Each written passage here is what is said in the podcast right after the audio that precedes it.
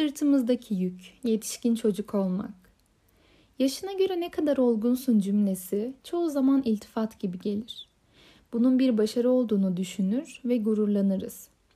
Peki gerçekten durum dışarıdan göründüğü gibi midir? Gelin üzerine konuşalım. Küçük bir çocukken bu yorumu duyanlarımız olmuştur. O çocuk halinizi düşünmenizi istiyorum şimdi. Birinin size yaşınızdan daha olgun davrandığınızı söylemesi ne büyük mutluluklu değil mi? Çünkü bu şekilde görüldüğünüzü, duyulduğunuzu, önemsendiğinizi hissettiniz.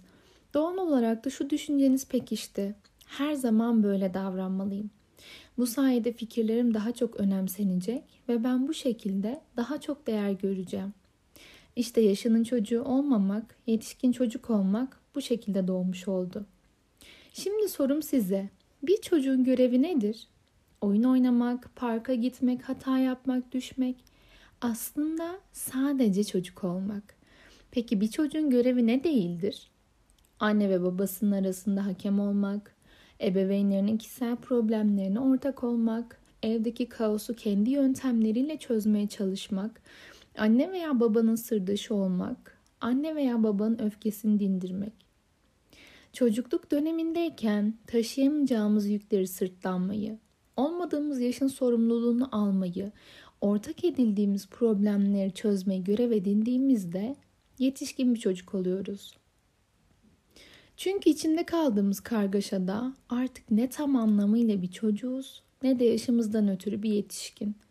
Peki durum böyle olunca yetişkinlik döneminde neler yaşıyoruz? 1. İkili ilişkilerimizde kurtarıcı rolü üstleniyoruz.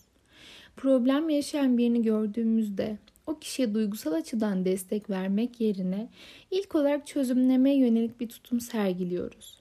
Karşımızdaki kişi bizden çözüm talebinde bulunmasa bile biz hızla yaşadığı durumdan onu çekip çıkarmak istiyoruz.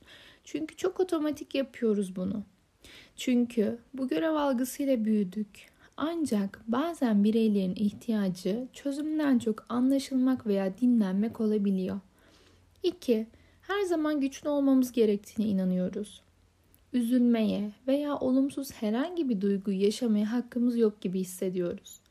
Çocukluk döneminde bu duygularımız yeterince anlaşılmadı ve duygularla nasıl başa çıkacağımızı bilmediğimiz için hep dik durmak zorunda olduğumuzu düşünüyoruz. Ancak her duygumuz eşit derecede normal ve bunlara alan açmamak beraberinde daha büyük sorunlara yol açabiliyor. 3. Hata yapmaktan büyük endişe duyuyoruz. Çünkü dağıldığımızda bizi kimin toparlayacağını bilmiyoruz. Hatalarımızla değil de iyi yanımızda kabul gördüğümüz için sürekli kusursuz olmaya çalışıyoruz. Bugüne kadar herkesi biz toparlarken bizi kim toparlayacak kaygısı yaşıyoruz. Bu da beraberinde hata yapmaktan kaçınmayı getiriyor. Ne kadar yorucu bir süreç aslında değil mi? Kendinizden bulduğunuz parçalar var mı bu yazıda? Yorulduğunuz, yıprandığınız, mola vermek istediğiniz anlar peki? Eğer ki cevabınız evet ise çocukluk döneminizdeki ebeveyn tutumlarınızı ve ardından yetişkinlik döneminizdeki davranışlarınızı gözden geçirin. Çözümleyemediğiniz noktalarda ise bir uzman desteği almaktan çekinmeyin. Yaşımızın insanı olmanın özgürleştirici etkisini deneyimleyeceğimiz günlere.